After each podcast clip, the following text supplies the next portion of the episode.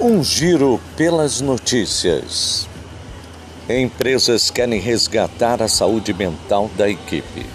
O levantamento feito em 2 mil profissionais no estado do Rio de Janeiro pelas associações de mercados digitais apontou que 38% desses profissionais sentem que a concentração e o foco pioraram e que nesse ano de 2021 há esperança de um crescimento em torno de 40%.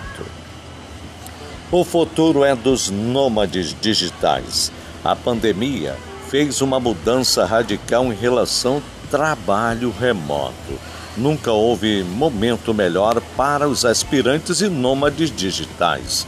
As empresas devem crescer em três áreas que não exigem sua presença em um escritório marketing baseado em dados, produção de conteúdo de alta qualidade para futuros empreendedores influenciadores e empregos virtuais que poupam às empresas despesas valiosas.